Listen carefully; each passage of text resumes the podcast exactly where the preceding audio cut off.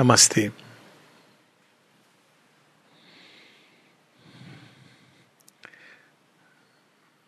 विषय है human cycle से, ह्यूमन साइकिल के संबंध में रिलीजन और स्पिरिचुअलिटी। अब अगर इसका हम लोग शाब्दिक अनुवाद जैसे होता है, धर्म एवं अध्यात्म तो थोड़ा सा ये अटपटा सा हो जाता है, क्योंकि रिलीजन जिस तरह से समझा जाता है, ये एक वर्ड वेस्टर्न वर्ड है वेस्टर्न कंटेक्स्ट में, और भारतवर्ष में जिस तरह से इसको समझा जाता रहा है, वो बिल्कुल भिन्न है। भारतवर्ष में धर्म एक आधार है जीवन का, और स्पिरिचुअल लाइफ से आध्यात्मिक चेतना से बिल्कुल इंटीमेटली कनेक्टेड है। दोनों के बीच में भेद नहीं है। दोनों अध्यात्म के द्वारा हम उस परम धर्म को जानते हैं। सत्य धर्म सत्य धर्म आए। अध्यात्म के द्वारा हम अपने जीवन को लिंक करते हैं उस धर्म के साथ जो सृष्टि के आदि स्रोत में पड़ा हुआ है। एशह धर्म सनातना। अध्यात्म के द्वारा हम अपने व्यक्तिगत जीवन में भी भगवान के संकल्प को प्रकट करते हैं जो हम सबका धर्म है। बाद में जब इसको रिलीजन और उस कंटेक्स में समझा जाने लगा तो ड्यूटी की बात आ गई कि ड्यूटी क्या होती है मनुष्य की ये होती, वो होती। लेकिन भारतवर्ष में मनुष्य की ड्यूटी क्या थी? अगर हम इस कंटेक्स्ट में देखें तो मनुष्य की ड्यूटी थी to fulfil God in man is man's manhood भगवान के संकल्प को अपने जीवन में प्रकट करना और उसको पूरी तरह अपने जीवन को, उस संकल्प को प्रकट करके परिपूर्ण बनाना। इसका अर्थ ये निकला कि कोई एक यूनिवर्सल सब लोग एक जैसी चीज़ करें, जैसा कि रिलीजन में होता है, एक list of dos and don'ts जो सबके ऊपर एप्लीकेबल है। अहिंसा परमो धर्म। तो अब सोल्जर अब सोचिए, अगर वास्तव में अगर अहिंसा परमो धर्मा जैसे समझा जाता है, अंदर की अहिंसा की बात नहीं हो रही है। लेकिन यदि एक योद्धा, सब लोग फिर अगर अपने हथियार डाल दें, सब कुछ डाल दें तो चाइना तो कहेगा no wonder Buddha was right अब तो हम अंदर चले आएँगे पूरे भारतवर्ष को भी कब्जे में ले लेंगे। तो ये जैसे हम समझते हैं अभी, धर्म रिलीजन रिलीजन से ड्यूटी ये शब्द जो हमारे दिमाग में आते हैं, भारतवर्ष में ये नहीं था एक समय। भारतवर्ष में धर्म का अर्थ ये था कि वह चीज़ तीन तीन तरह के अर्थ थे उसके। पहला धर्म, वह जो धारण करती है सृष्टि को, वह सत्य। तो अब जैसे हम कहते हैं कि इस सृष्टि को सत्य धारण करता है, या ईश्वर हैं जो धारण करते हैं तो वो हम सनातन धर्म की दिशा में हैं। और जैसे हम कहते हैं कि नहीं, भगवान होंगे कहीं भी, लेकिन जहाँ तक संसार का चाल चलन रीति रिवाज है, ये तो भाई, ये तो कामनाओं से चलता है, माया से चलता है तो वास्तव में अगर हम देखें तो हम धर्म के मार्ग पर नहीं चल रहे और इसी के कारण हम देखते हैं कि एक मानसिकता आई जिसमें धर्म अध्यात्म जीवन के बीच में विरोध आ गया। धर्म क्या है? उस मानसिकता में एक आपकी प्राइवेट चीज़ है। एक सेकुलर चीज़ है, एक एक प्राइवेट चीज़ है, जहाँ आप अपने घर में धर्म जो, यानी प्रैक्टिसेस आप घर में बैठ के दिया, बत्ती, अगरबत्ती, धूप, जो करना है करिए। लेकिन आपका जो स्थान है, जहाँ पे आप काम करते हैं, वो सेकुलर प्लेस रहेगी। हालाँकि कैसी अजीब अजीब सेकुलरिज्म है, मैंने तो इसका बहुत क्लोज उदाहरण देखा है। मैं तो एयरफोर्स में था सेकुलर प्लेस है, जहाँ आप केवल अगर आपको कोई चित्र लगाना है तो कमांडेंट का या फिर जो प्रेसिडेंट का अगर लगाना है तो। तो मैं तो वहाँ अरविंद के चित्र लगाता था, खुलेआम लगाता था। तो मुझसे कोई पूछता था, मैं कहता था कि अगर आप कितने भारतवर्ष में जितने क्रिश्चियन इंस्टीट्यूशन सब जगह जीसस क्राइस्ट की वो है। तो अगर मैं लगा रहा हूँ तो इसमें समस्या क्या है? ये मेरा प्राइवेट रूम है, ये मेरी प्राइवेट स्पेस है। तो अब, लेकिन ये जो भारत की मानसिकता में धर्म है, वो जीवन के हर एक क्षेत्र में है। कोई क्षेत्र नहीं है जो अछूता है। ये कहना कि धर्म केवल आपका एक व्यक्तिगत निजी मामला है, लेकिन संसार को हम सेकुलर मीन से गवर्न करेंगे। ये अपने आप में एक बहुत बड़ा विभाजन है जो वेस्टर्न मानसिकता में के कारण आया, जहाँ पे रिलीजन और साइंस में रीजन और रिलीजन में एक युद्ध छिड़ा। और वो युद्ध इसलिए छिड़ा क्योंकि वहाँ रिलीजन एक एक विश्वास का एक, कहते हैं ना system of belief belief system एक धारणा या अवधारणा के रूप में है। और वो अवधारणा बन के क्यों रहा वेस्टर्न कंटेक्स्ट में? क्योंकि वहाँ पे एक व्यक्ति फाउंडर और एक किताब। अब इसकी समस्या एक व्यक्ति और एक किताब की यह है कि अब कई बातें, जब कोई भी, इसमें कोई दो राय नहीं कि जिन्होंने उस समय रिसीव किया इंस्पिरेशन चाहे वो क्राइस्ट हो मोहम्मद हो, कोई भी हो मोजेस हो, वो उस काल खंड में कंटेक्स्ट में वो टीचिंग आती है। क्योंकि धर्म का दूसरा एस्पेक्ट है, एक है सनातन सत्य, कि सब चीज़ों के पीछे ईश्वर है। दूसरा, वो धर्म अनफोल्ड करता है विविध कालों में अलग अलग ढंग से। ये चार चार एज की जो भारतवर्ष में जो बात होती है, उसका अर्थ यही है कि सतयुग में वो एक रूप में प्रकट होते हैं भगवान। त्रेता में दूसरे रूप में द्वापर में तीसरे रूप में हीरोइक एज है मैनकाइंड की। उसके पहले त्रेता इज़ इंटेलेक्चुअल एज उसके पहले सतयुग जो स्पिरिचुअल एज है और कलयुग में वो मैटर के मैटर के अंदर वो यज्ञ स्वरूप भगवान प्रकट होते हैं। तो अब ये एस्पेक्ट की धर्म अनफोल्ड करता है कालखंड के साथ। तो ये ये जब हम जानते हैं तो देखते हैं कि किसी ने भी एक पॉइंट ऑफ़ टाइम पे जब रिसीव किया था रेवलेशन तो वो उस भूमि के लिए ज़रूरी था। अब आप अगर ज्यूस का टाइम देखें, जब मोजेज ने एक एक नियम दिया। क्या नियम दिया उन्होंने? An eye for an eye a tooth for a tooth अब जिस भूमि पर वो रह रहे थे, चारों तरफ़ surrounded by all kind of people तो ये ज़रूरी था कि मनुष्य के अंदर एक मैनहुड जागृत हो। लेकिन उसी कंटेक्स्ट में जब क्राइस्ट आते हैं बहुत लोगों को ये भ्रांति है कि क्राइस्ट, क्रिश्चियनिटी अलग जूस से। Christ believed in Jews religion if you अगर इसके हिस्टोरिकल कंटेक्स्ट में आप जाएँ तो वो एक तरह से इसको, इसके सत्य को निकालना चाहते थे। लेकिन क्राइस्ट ने जो नियम था मोजेस का, उसको बदल के दिया forgive them for they know not what they are doing तो उसी सत्य को उन्होंने एक लेवल आगे ले आए।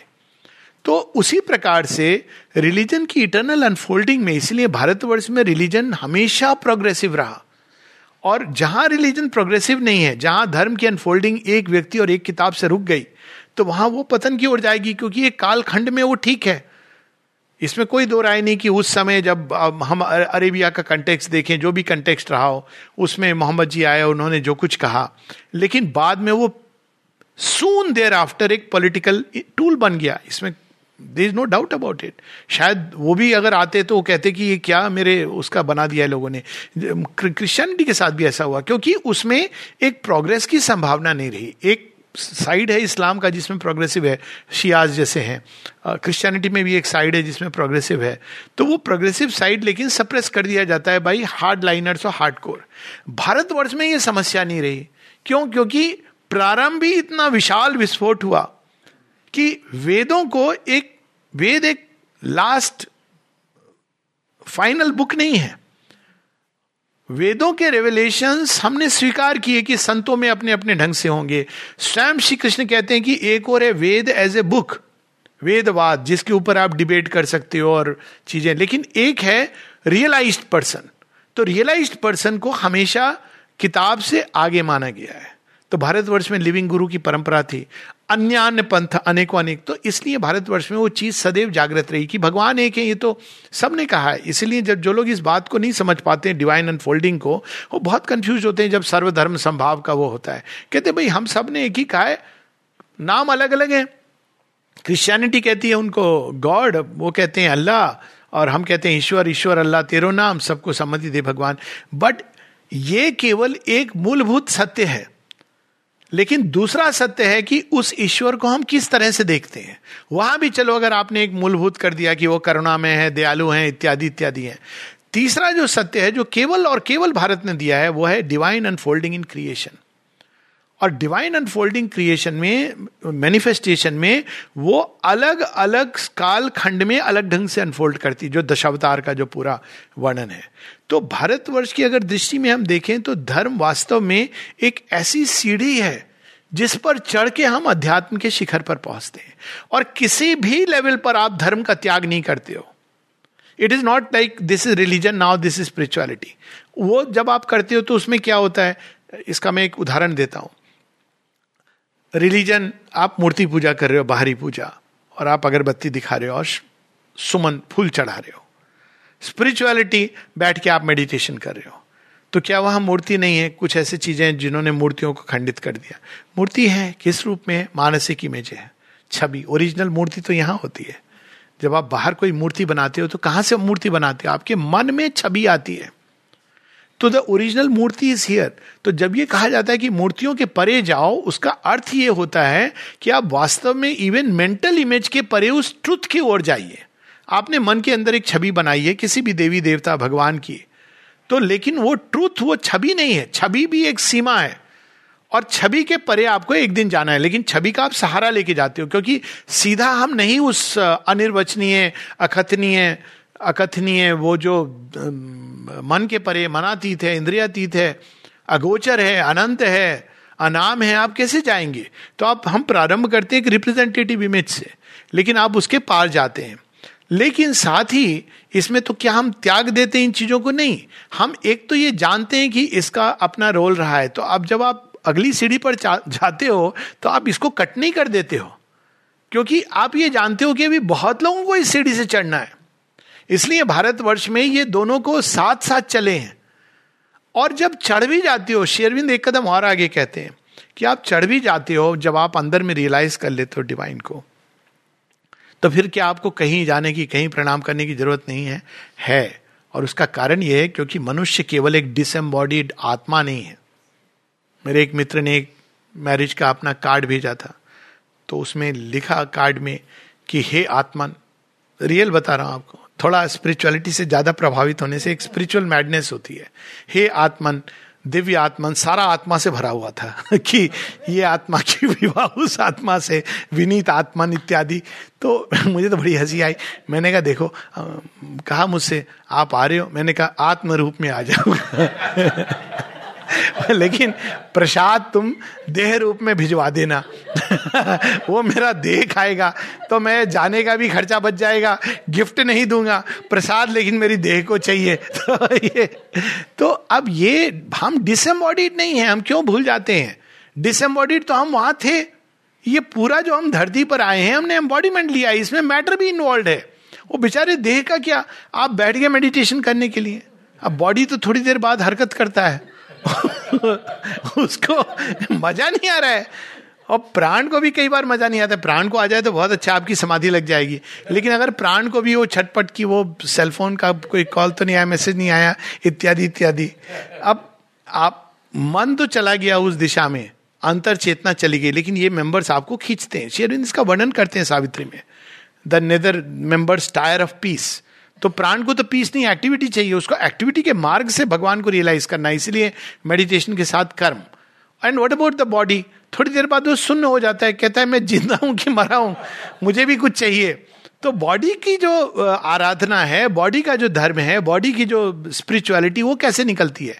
वो या तो सेवा के द्वारा, या जब आप नमन करते हो। आपने अंदर से भगवान को नमन कर दिया, लेकिन शरीर संतुष्ट नहीं होता है। वो कहता है मी टू और तब जब आप जान के कि यही तो वो है, ये ये इस जो फ्रेज है ना, गुरु गोविंद दो खड़े काके लागू पाओ बलिहारी गुरु आपकी जिन गोविंद दियो बताए तो इसका जो टिपिकल होता है वो एक भेद वाला अंडरस्टैंडिंग है कि ये गुरु है, वो गोविंद है। तो गुरु ने मुझे गोविंद बताया, इसलिए गुरु। नहीं, गोविंद ही गुरु हैं और गुरु के रूप में आए। तो फिर जब आप गुरु को, क्योंकि गोविंद तो इज़ इंफिनिट लाइट तो आप कैसे उनको नमन करोगे? तो आर्य समाज में यही समस्या हो गई ना कि वो निर्लेप नारायण कहाँ चंदन लगाऊ मैं? तो वो आइकनो क्लास बन गए कि तोड़ डालो। तब उन्होंने ये इतने ऐसे नहीं कहा, तोड़ डालो मूर्ति यहाँ पर, कहा अल्टीमेट थिंग इसकी यज्ञ करो इत्यादि। पर यहाँ पर यह है कि आप कृष्ण को तो वो तो विशाल है, अनंत है। लेकिन वो जब गुरु स्वरूप में आते हैं तो आप उनको प्रणाम करते तो गुरु गोविंद दो खड़े एक ही के अंदर हैं। काको लागू पाओ बलिहारी गुरु आपकी जिन गोविंद दियो बताए you have become the path for me to realise therefore my infinite gratitude तो अब भारतवर्ष में धर्म और अध्यात्म में एक दूसरे से इतने ब्यूटीफुली गुथे हुए अब ये दूसरी चीज़ हम लोग देख लें कि धर्म का एक तीसरा स्वरूप है। एक तो है, हम लोगों ने बात की कि एक एक एक जो फंडामेंटल ट्रूथ है, दूसरा अनफोल्डिंग में, और तीसरा धर्म का रूप है कि हर एक व्यक्ति का। अब यहाँ पे भी आपके पास वेरिएशन है। अब वेरिएशन क्या है? स्वधर्म है यानी कि जो आप एक ब्राह्मण का जो धर्म है जो ब्राह्मण यानी जन्म से नहीं लेकिन वो व्यक्ति जो आ, अपने अंदर एक ज्ञान का पिपासु है अभिप्सु है उसकी जीवन शैली अलग होगी। देन वो व्यक्ति जो क्षत्रिय धर्म का निर्वाह करने आया है या वो जो वैश्य धर्म का निर्वाह कर रहा है या वो जो हाथों से शूद्र धर्म के द्वारा भगवान की उपासना कर रहा है। तो ये सारे अगर हम देखें तो धर्म का एक इंडिविजुअल एस्पेक्ट भी है। और उसके भी आगे धर्म का और भी सूक्ष्म रूप होता है कि चेतना की जिस सीढ़ी पर हम खड़े होते हैं उस हिसाब से हमारा बाहरी जो कर्म होता है उस हिसाब से उसका मूल्यांकन होता है। जब हम चेतना की एकदम निम्न सीढ़ी पर खड़े हैं तो हमारे लिए जो भी आ, क्या कहते हैं आ, खाने पथ्य निपथ जो खा सकते हैं पथ्य और जो आपको नहीं निषेध हैं, ये चीज़ें अलग होती हैं। और जब आप जैसे जैसे ऊपर चढ़ते जाते हैं, जैसे फॉर एग्ज़ाम्पल कुछ लोग पूछते हैं कि क्यों शराब और सिगरेट में क्यों मना किया गया है रिलीजन में? तो मैं तो कहता हूँ कि कहीं मना नहीं है, आपको पीना है, पीजिए। अच्छा हाँ ऐसा है। मैंने कहा, नहीं, ना, आप, उन्होंने मना किया ना गारंटी दी है इसकी। आप पीजिए, बीमार पड़िए। तो फिर सत्य क्या है? मैंने कहा, आप पियेंगे तो मट्टी में लौटेंगे और नाली में गिरेंगे। तो अगर आपको उसमें शौक आता है तो by all means you take it लेकिन अगर आप ऊपर उठना चाह रहे हैं, तब आप लेंगे। तो जब गिरेंगे, वहाँ से गिरेंगे तो बड़े भयानक रूप से गिरेंगे। आप नाली गटर के रिम पर खड़े हैं और गिरेंगे तो क्या होगा? थोड़ा गंदगी में लौटेंगे, लेकिन आप पहाड़ से जब गटर में गिरेंगे तो आपका क्या हाल होगा? ये सोच लीजिए। तो हर एक और वो इतना सूक्ष्म चलता चला जाता है कि अंत में प्रत्येक गति के अंदर, और इसको जब हम लोग तभी तो श्री कृष्ण जब धर्म के बारे में बात करते हैं तो कहते हैं कि it is so difficult to understand कर्म क्या है, विकर्म क्या है हाउ टू अंडरस्टैंड धर्म? धर्म कोई बाहरी डूज एंड डोंट्स नहीं है। जब व्यक्ति एकदम क्रूड चेतना में होता है, तब उसके लिए डूज एंड डोंट्स होते हैं। क्योंकि वो इतना क्रूड है। उसको कोई बाहरी डिसिप्लिन चाहिए तो आप कह दोगे, ये करोगे तो तुम रौरव नरक में जाओगे, ये करोगे तो कुंभी पाक में जाओगे। वहाँ स्वर्ग एक ही जैसा है। ये बड़ा अजीब बात है कि स्वर्ग तो केवल सब वहाँ पे म्यूज़िक है, नित्य गान है। तो आपको लगता है ये इतना वेराइटी नरक के लिए है और स्वर्ग के लिए केवल एक ही क्यों है? तो ये एक, क्योंकि आपके हिसाब से ये ये जो भी ये रिवार्ड एंड पनिशमेंट एक बिल्कुल क्रूड कॉन्शियसनेस में गॉड फियरिंग श्री श्री अरविंद बताते हैं और इसको श्री रामकृष्ण परमहंस भी कहते हैं कि वेस्टर्न कंटेक्स ने क्या दिया? हम लोगों को गॉड फियरिंग मैन दिया। भगवान से डरो, भगवान से डरो। अल्लाह का खौफ करो। क्राइस्ट तुम्हें कंडेम कर देंगे। वहाँ से जियोवा ने आपको भेज दिया। एकदम ईडन गार्डन ऑफ़ ईडन से भेज दिया। और आपके साथ में रूट मैप भी नहीं दिया। अब आप बस कहाँ चले, आपको खुद ही नहीं मालूम है। तो ये एक बहुत जब आप प्रिमिटिव होते हो तो गॉड फियरिंग होना होता है। लेकिन श्री रामकृष्ण परमहंस भी बताते हैं, श्री अरविंद भी अपने रूप में, लेकिन इंडिया ने क्या दिया? भारत संसार को गॉड लवर तो अब, आप जहाँ भी जा रहे हो, आप भगवान को प्यार कर रहे हो। आप जुड़े हुए हो उनके साथ। तो कितना विशाल है। तो एक रिलीजन और स्पिरिचुअलिटी को समझने का एक बड़ा संकीर्ण तरीका है। और वो संकीर्ण तरीका है कि ये चीज़ें रिलीजन है, वो चीज़ें स्पिरिचुअलिटी है। लेकिन सच ये है कि प्रत्येक धर्म के अंदर कोर स्पिरिचुअल है। माता जी ये बताती हैं कि प्रारंभ में प्रत्येक चीज़ जो धर्म आज बनी है, वो प्रारंभ एक स्पिरिचुअल रिवेलेशन से होती है। चाहे वो क्राइस्ट हो या जो भी हो, एक प्रारंभिक में उन्होंने कुछ देखा। अब प्रॉब्लम कहाँ होती है, जहाँ नंबर एक हम समझते हैं कि वो रिवेलेशन प्रथम और अंतिम है। क्योंकि भगवान तो इतने बोरिंग नहीं है। इन्फिनिट है। अनेकों प्रकार से रिवील करते हैं अपने आप को। तो पहली मिस्टेक वहाँ होती है। दूसरी मिस्टेक ये होती है कि उन्होंने देखा और उस रिविलेशन को बताया। बताया और हमने क्या समझा वो दूसरी मिस्टेक है। यानी हम इसको मन से नहीं समझ सकते, योग के द्वारा समझ सकते हैं। तो जहाँ पे ये कह दिया गया कि आपको केवल विश्वास करना है वहाँ पे वो धर्म संकीर्ण और आगे आने वाले समय में वो केवल बाहर बाहर रह जाता है, अंदर से विलुप्त हो जाता है। लेकिन भारतवर्ष ने क्या किया? कहा हाँ ऋषि ने ये देखा। क्या देखा उन्होंने? ईशावास्यमिदम सर्वम यत किंच जगत्याम जगत। कण कण में भगवान है। तो हम क्या करें? हम मान ले, नहीं, मानो तो प्रारंभ है। तुम योग के द्वारा वहाँ पहुँच सकते हो। तुम भी ये अनुभव कर सकते हो जो ऋषि याज्ञवल्क ने अनुभव किया था। तुम्हारे लिए भी अनुभव कम है। तो दूसरी चीज़ है कि भारतवर्ष में अध्यात्म केवल एक एक व्यक्ति का दृष्टा का दृश्य नहीं है, उसके साथ में योग जुड़ा है। तो जहाँ योग नहीं जुड़ा है या विलुप्त हो गया है। क्रिश्चियनिटी में भी एक योग, एक कुछ लोगों ने इसकी, इसका प्रयास किया। इमिटेशन ऑफ़ क्राइस्ट एक सुंदर सी किताब है। या पुराने क्रिश्चियन मिस्टिक्स की कुछ एक, जब पढ़ेंगे डायरी या प्रेयर्स सेंट ऑगस्टीन की और भी कई हैं, बड़ी अद्भुत हैं। लेकिन वो ज़्यादातर विलुप्त हो गया क्योंकि एक लिविंग ट्रेडिशन नहीं रहा, जो उस स्ट्रीम को रिजुविनेट करते रहे। यानी एक पैरल गंगा बहने लगी, जो गंगा नहीं थी आर्टिफिशियल पानी था। और वो गंगा धीरे धीरे, ये ओरिजिनल है, ये ओरिजिनल है, कहते कहते अब लोग वहीं पहुँच गए। और ओरिजिनल गंगा वो विलुप्त होती चली गई, सरस्वती की तरह वो कहीं पाशर में चली गई। लेकिन भारतवर्ष में ये आध्यात्मिक धारा यानी योग जिसके द्वारा आप उस अनुभव को प्राप्त कर सकते हो। आपको भगवान मानना, अगर केवल मानना है तो वो रिलीजन है। जानना है तो ये प्रयास है, बनना है तो वो योग है, अध्यात्म है। तो अगर मानने तक हम सीमित हो गए, ये समस्या जो पुराने रिलीजन्स की हुई। तीसरी चीज़, क्योंकि मनुष्य बहुत अधिक बहिर्गम्य है तो बहुत ज़्यादा वो बाहरी चीज़ों पर कर्म कांड पे एम्फेसिस हो गया। क्योंकि जब अंदर की खोज विलुप्त होती है तो केवल बाहरी कर्म कांड बच जाता है। संडे चर्च माता जी की कहानी है कि संडे को चर्च जा रहे हैं लोग, और संडे को जब वो शिप पे थी तो सब, सभी कि भाई, ये तो क्रिश्चियन है, गोरा जो भी है क्रिश्चियन है। तो आप चर्च नहीं जाएँगी। माँ ने देखा, सब हेड वेड लगा करके जा रहे हैं, बड़े ड्रेसअप करके। तो बस गए प्रेयर की उन्होंने। आने के बाद फिर वही ताश पत्ती और तीन पत्ती और वो सब शुरू हो गए शराब उराब। तो माता जी से वो क्लर्जी ने पूछा कि, आप क्या भगवान को नहीं मानती? तो माँ कहती है तुम्हारे भगवान को नहीं मानती।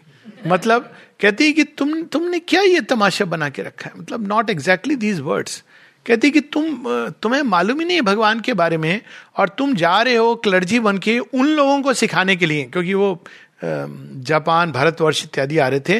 उन लोगों को तुम योग सिखाने जा रहे हो, तुम सिखाने जा रहे हो अपने भगवान के बारे में, जिन्होंने तुम्हारे भगवान के आने के बहुत पहले भगवान को प्राप्त करने का मार्ग ढूंढ लिया था। तुम उनको सिखाने जा रहे हो कि पूजा कैसे की जाती है? तो वो कहती हैं कि ये देखो, ये वो हिपोक्रेसी इनसिंसैरिटी तो over a period of time क्या होता है? मनुष्य केवल एक हिपोक्रेट हो जाता है। और हिपोक्रेसी में क्या होता है कि आप गए मंदिर के सामने, आपने माथा टेक लिया, घंटा बजा दिया। भारतवर्ष में भी होता है। आपने देखकर हनुमान जी ध्यान रखना। उसके बाद आप जाके वो सब रावण के कर्तव्य कर रहे हो।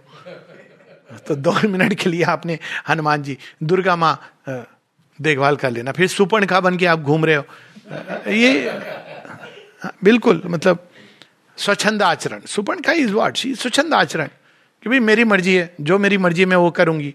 But that's not the way of the Aryan way to life तो अब जब हम इस दृष्टि से अगर हम देखें, तब हमें ये पता चलता है कि धर्म का जो एक विकृत रूप है, जब कोर विलुप्त होता है तो विकृत रूप सामने आ जाता है, क्योंकि मानव चेतना उसको पल्यूट करती रहती है। और तब जब वो ये रूप ले लेता है, तब उसको कहते हैं धर्मस्य ग्लानी। यानी उसका जो ट्रूथ है वो विलुप्त हो गया है और उसका एक डिस्टॉर्टेड वर्जन सामने है। तो भगवान क्या करते हैं? यदा यदा ही धर्म से ग्लानी भवती भारत, अभ्युत्थानम धर्म से तदात्मान सजामे हम वो फिर से धर्म के ट्रुथ को रिस्टोर करते हैं। तो ट्रुथ को कैसे रिस्टोर करते हैं? गंगा का पानी कितना गंदा हो जाए, एकदम नीचे जाके कोर में और सोर्स से वहाँ से कनेक्ट होकर के वो फिर से उसको निकाल करके मनुष्य को देते हैं।